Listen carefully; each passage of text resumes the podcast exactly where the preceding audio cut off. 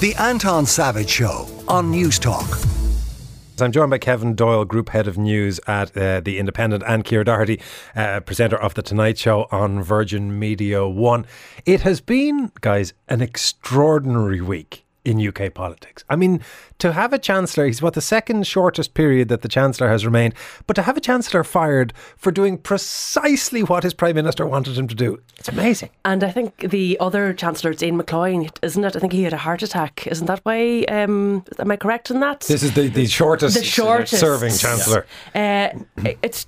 I just can't get my head around it. It's absolute chaos in the UK. Sometimes I'm sitting over here and I'm thinking it's so entertaining, but obviously it's not entertaining because we need a strong economy in the UK. But uh, the coverage today in the papers talking about what was going on behind the scenes yesterday, the idea of Kwasi Kwarteng, you know, over there in Washington on Thursday saying, I'm not going anywhere, then summoned home on the plane, getting on the plane thinking he was coming home to announce this U turn on the corporation tax. And then by the time he arrived in Heathrow, it was clear that his job was gone. Some accounts saying that he learnt it on Twitter at half 11, you know, 30 minutes after landing in Heathrow, he was sacked. Um, but, but it's, sacked it's for delivering on the policy that they expressly said they would deliver. I mean, it wasn't that he did a, a solo run and came up with something novel. No, it's her, it's her policy which is why she won't survive this either. I mean, there was a, a headline in one of the tabloids in the UK today, um, basically saying how long will Liz Truss remain, but the remain is spelt R O M A I N E, like a head of lettuce,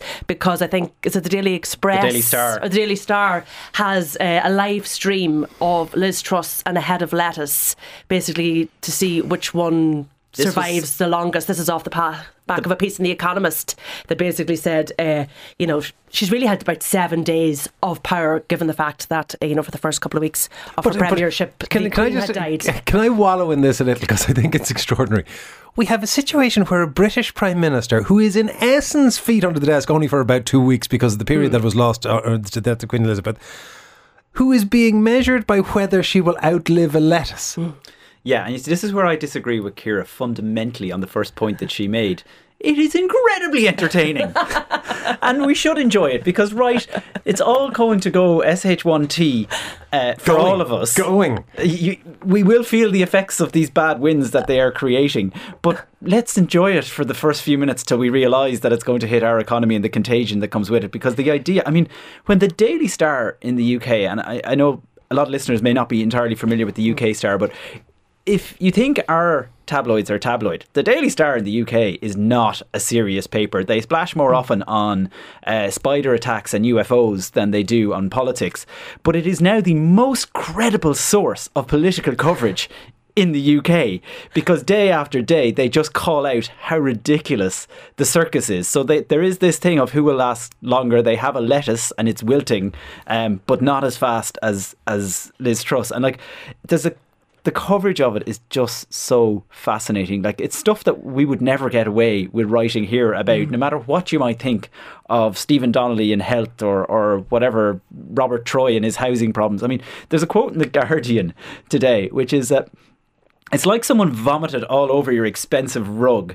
You can wipe it up, you can scrub it with varnish, but the odour still lingers. Now, that's a reference to the Prime Minister of the United yeah. Kingdom in The Guardian, which is the serious newspaper. So yeah. you can imagine where the tabloids are at. But the thing that I don't get in this is what we have had a long history of issues with the British that I don't think we need to um, disinter.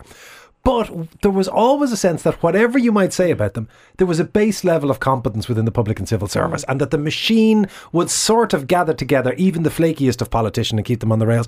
What has happened to that? Liz Truss. Brexit. and Brexit, I suppose, is yeah, is what it always goes back to, and how they have just struggled, I think, to you know find a vision for the country since Brexit. But you know, it was it was faltering under Boris Johnson, but now it has utterly imploded, given just how incredible the mini budget was and the impact that that has had on the markets. I mean, it's difficult to see, I think, where it goes from here. I don't think she's going to survive this. I don't but think. Before we get to her survival, she, even she that thing of the mini budget. Credibility left. The mini budget required the Bank of England effectively to step in to save sterling. But even the Bank of England is talking out of both sides of its mouth, with uh, on the one hand saying that we are going to stop the bond purchase, and then saying, well, actually, no, we're going to keep rolling it on for a while. More, how can even the Bank of England have been infected by apparent incompetence? Because it's so unbelievable. it's so unbelievable what is happening that you would blow up your own economy in the f- rapid fire way that they are doing it. It reminds me a little bit of. Do you remember back when we all knew the IMF were coming, and uh, Dermot Ahern um, was standing, I think, in Dublin Castle, doing that doorstep, shaking his head, going, "No, we've heard nothing about that. No, no, no." And the whole world knew the IMF were coming. It's exactly like that because Liz Truss steps out at that press conference yesterday, answers the four questions in which she repeats our growth plan. Jeremy Hunt goes on the round of BBC, Sky News, all that this morning, and basically went, "Yeah, so austerity." That's what we're doing now. Now he didn't use the word austerity, but everything he described was austerity. Um, and so even from this time yesterday, this morning, it's a completely different plan again. And tomorrow morning in the Sunday papers, it'll probably be completely different again. So it's that- just wild. So how could the Bank of England uh, give Know you what's a, going on, a yeah. steady answer? To be honest, And that press conference yesterday, I mean, I don't think she was ever going to save herself, but she did have an opportunity, I think, to try and reassert herself and maybe, you know, remind people that she is meant to be a competent person, but she just looked like a rabbit in the headlights. She was so uncomfortable. She exited stage left. I mean, I was texting, you know, my colleagues on the Tonight Show saying, uh, "Okay, getting the popcorn out for this press conference. It is going to be so entertaining." And apparently, the microwave hadn't pinged, and she was gone. You know, she just couldn't. She couldn't take do, those do you want, questions. do you want another quote from the papers today in the UK? Her performance was so wooden. To get rid of her would be deforestation. I still think Oh, it's one of the almost cruel, but they've brought it on themselves. I think that's the most incredible part of all of this.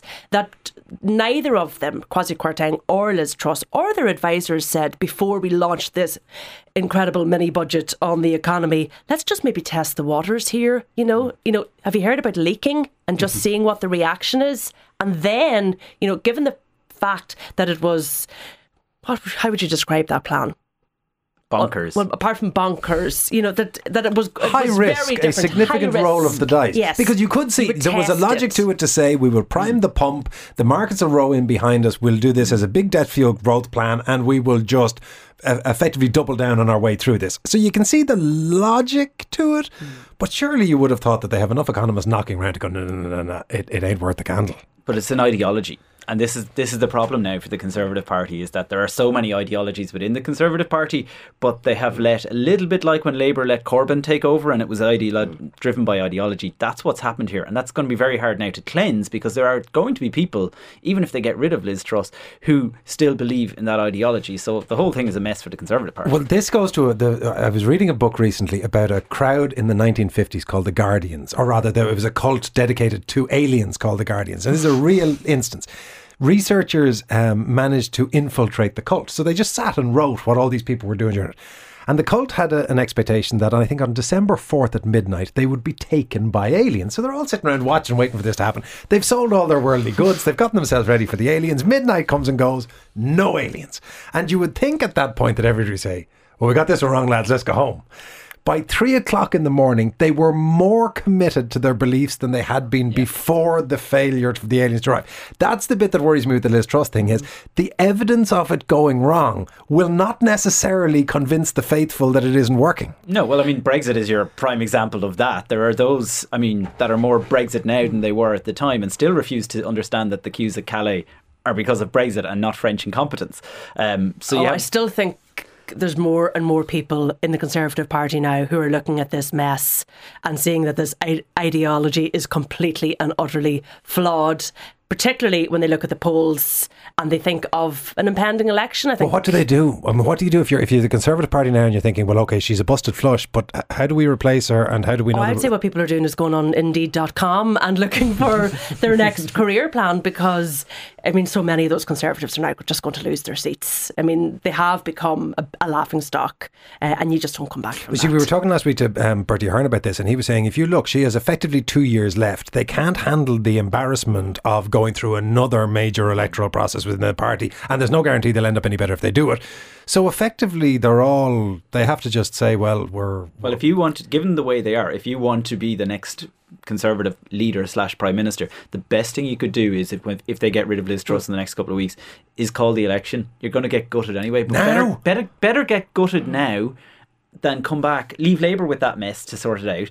Because otherwise, you'll stay there for Everybody two years. the job, No, but- Kevin. No, but you know what will happen, Anton? You'll get you'll get two years, right? Maybe a year and a half. You'll have to call your election. You'll get gutted then, and then they'll out you again, and they'll have a new leader of the party. So if Just you actually take want to the run pain. it, if you want to run pain, it, take the bad medicine. Yeah. That's what I would be doing too, because you're not coming back for this. So you might as well just go over to the opposition benches, lick your wounds, and then try and regroup. The four of yous who still have seats on the current numbers, it'll all be grand when Boris comes back in. Uh, by the way, we're talking to uh, Kevin Doyle, Group Head of News, The Independent, and Ciara Doherty, presenter of The Tonight Show on Virgin Media 1. Closer to home, the uh, big news this week, of course, is what's going to happen in the HSE in respect to the winter plan. We are being warned that there is the possibility of COVID and flu waves, but at the same time, we're being told that money is being poured into the system to try to deal with the endemic and permanent waiting list trolley crisis that we get every winter. Would you be optimistic that it is going to stave off the problems, Ciara? Oh, I want to try and be positive. I really do. There's about 170 million being put into this winter plan, but a lot of that money apparently has already been allocated. When I read about the winter plan, I can't help but roll my eyes to heaven and think another winter, another winter plan. You know, I heard, um, you know, one of the elements of the plan is to recruit another 608 um, healthcare staff into the HSE. But then you have the head of the Irish Hospital Consultants Association coming out this week and saying, yeah, that includes 50 consultants. But you know what? It takes 500 days on average to recruit a consultant. So not only is the consultant not going to be in place for this winter, it's unlikely they'll actually be in place for you know next winter. So look, th- these targets are always to be lauded. You know, we can't just sit back and just accept that it's going to be you know another crisis in the health service, but. I mean, look at the targets 236 people in hospital trolleys, never going to be achieved. I mean, it'll average about five, six, seven hundred every winter for as long as I can remember. I don't see it being any different. And the other target, over 75s, to be waiting no more than 24 hours for a hospital bed. I mean, to think that is still a target in 2022 is just. It's a disgrace. So no, I'm not. I think. And it's- to it's conclude, interesting to- I am not optimistic. When you juxtapose some of the numbers that you're talking about in terms of the investment in trying to recruit within the system, hmm. because it, beds means people, you have to have the medical staff there. We have seen this week billboards for advertising hmm. for Australia to say, "Come over here, you medics. You have a much less. Uh, you work lower hours. You get more money. You have a nicer quality of life. You get to spend the weekend on the beaches." Hmm. Very hard to compete with that with what we're currently offering medics, isn't it, Kevin? yeah, come over here for the winter crisis. In. Um, it is, and, and like to be honest, those advertising campaigns. Well, there will be some people that will suit, of course, whatever stage in life they might be at. I'm not sure it's going to get um, young nurses or doctors who are who are living on the other hemisphere to to go. Do you know what? I'm going to pack the bags now, and I'll be home in time for the start of December to get the heavy lifting of it.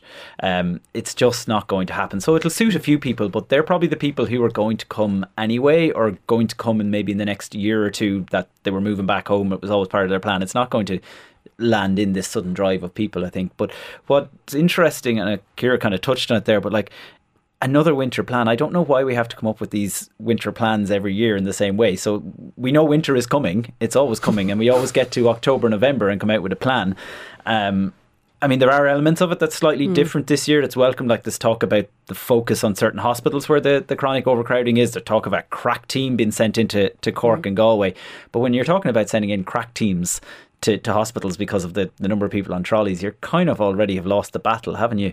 But what is interesting is that today, Anton, is exactly two months till we will have a new cabinet, 15th of December. And I would think if you were to look across the cabinet as it stands, the man whose job is most at risk is Stephen Donnelly. So he has to deliver something in the next few weeks to show that what Ciara's talking about in terms of those mm. targets are going to be possibly met. Although the general practice seems to be that if you're a Minister for Health and you discover that your job is at risk, you take that news with great relief and hope you'll get a much easier portfolio. Except Yeah. he might get no portfolio, which is a different thing. And I don't know if there's any judgment anymore, is there, for a minister for health to go in there and to to fail, to fail to turn the health service around? I mean, I don't think anybody seems to believe anymore that there's a minister in cabinet or that there's a backbencher that can go in there and you know make this significant difference and give us this health service that we are paying for. So I, you know, I think he'll come out. It's almost like a blooding. You survive it rather than deliver anything in it. Uh, in, in fact, in fact, there might be some people who say, "Congratulations, you survived it. You actually didn't get fired for the last two and a half years." And there will be some people who will say, "Okay, you know, he's not the most popular figure." uh, I think uh, within the party, and he's not the most popular figure within the public. But perhaps when it comes to things like COVID, um, that there were elements of that that were well managed. It'll time will tell. Can we talk about one final thing? Just I want to get your views on it. Tell me whether I'm, I'm wrong in this. The uh, Irish women's football team obviously having an extraordinary success during the week, and then ending up mired in this thing about the uh, Republican Fenian chant in the dressing room. I thought it was interesting the level of apparent core mm-hmm. affection that there is for that team. Because if there wasn't that there, this is the kind of issue that becomes the, the millstone around your neck forever. Whereas there seems to have been a general national consensus of let's move on from this. They're a decent bunch of people. Uh, well, I think the reason that that's the attitude is because this is a song which I heard during the week, which I was a bit uh, shocked by. That this is a song apparently that's sung at you know 18th and 21st and parties all around the country on a regular basis. I heard that from a number of the contributors to our program. It's a song that is that people sing, and what they real really mean is you'll never beat the Irish. That it's quite harmless. Now, I personally don't see it like that at all. I actually can understand that people are offended by this song, and I think their offence is warranted. How can you like? How is there any way to to interpret up the IRA as anything other than up the IRA? Well, perhaps if you're a younger person and you feel completely disconnected to what happened in the Troubles, um, you don't see it like that, and that song has come to represent something different for a younger generation. It doesn't necessarily mean up the IRA or I support the IRA. I don't see it like that, I have to say. But that was the, the, the point of view that I heard during the week. And I think people took the girls at face value that they were caught up in a moment that it was one of a number of songs you know there was a moment of ecstasy and that they never for one minute thought about what they were singing I do accept that, but uh, what I do find a bit disappointing this morning is to read in the front of the papers that the song has gone to number one in the charts. I think that's a bit of a two fingers to those people who lost loved ones during the troubles. It is and currently in the download charts, number one, is it? Yeah, yeah, it is, and on the yeah on the iTunes charts. And I think I do think you know, and, and I know you'll be criticised for this. I do think it points to an immaturity about how we view the troubles and what I happens and our own relationship with it. I think what what it showed you a little bit, Anton, and you're right. We're moving on very quickly because we need a good news story at the minute, and I think people are latching on to the the goodness of what happened during the week. But I think it's interesting that as a there has been a change in Anglo-Irish relations in the last few years, which we know so, so, well, British-Irish relations, Anglo-Irish relations is the wrong term for reasons. But anyway, the there has been a change, I think, since Brexit and the talk of United Ireland that wasn't there five or six years ago that is there now. And I think this has been seen as kind of a, a song that you sing as two fingers to the Brits, um, but that loses the meaning of the past. And I think it is a question for wider society, mm. which is kind of a way of, I suppose, letting the girls off the hook on it, because it is extraordinary that it is seen as acceptable that you would do that. That no nobody thought that's not the thing to be doing, mm. and that's a question. So when people got really offended about the Sky News um, presenter asking one of the team, "Do you need an education about this?" I don't yeah. know why people were offended. I get that people are like, "Oh, the Brits giving us an education," yeah, but, but mm, I'm sorry, legitimate question. They can need an education, but we can also do it a bit of an education around things. So I think we're we should move on, but I think that we should also realise that that song should just disappear now. Kevin, Ciara, thank you both very much for coming in this morning. That is Kevin Doyle, Group Head of News at uh, the Independent Group, and Ciara Doherty, who is presenter of The Tonight Show on Virgin Media 1. The Anton Savage Show, Saturday morning at 9 on Newstalk.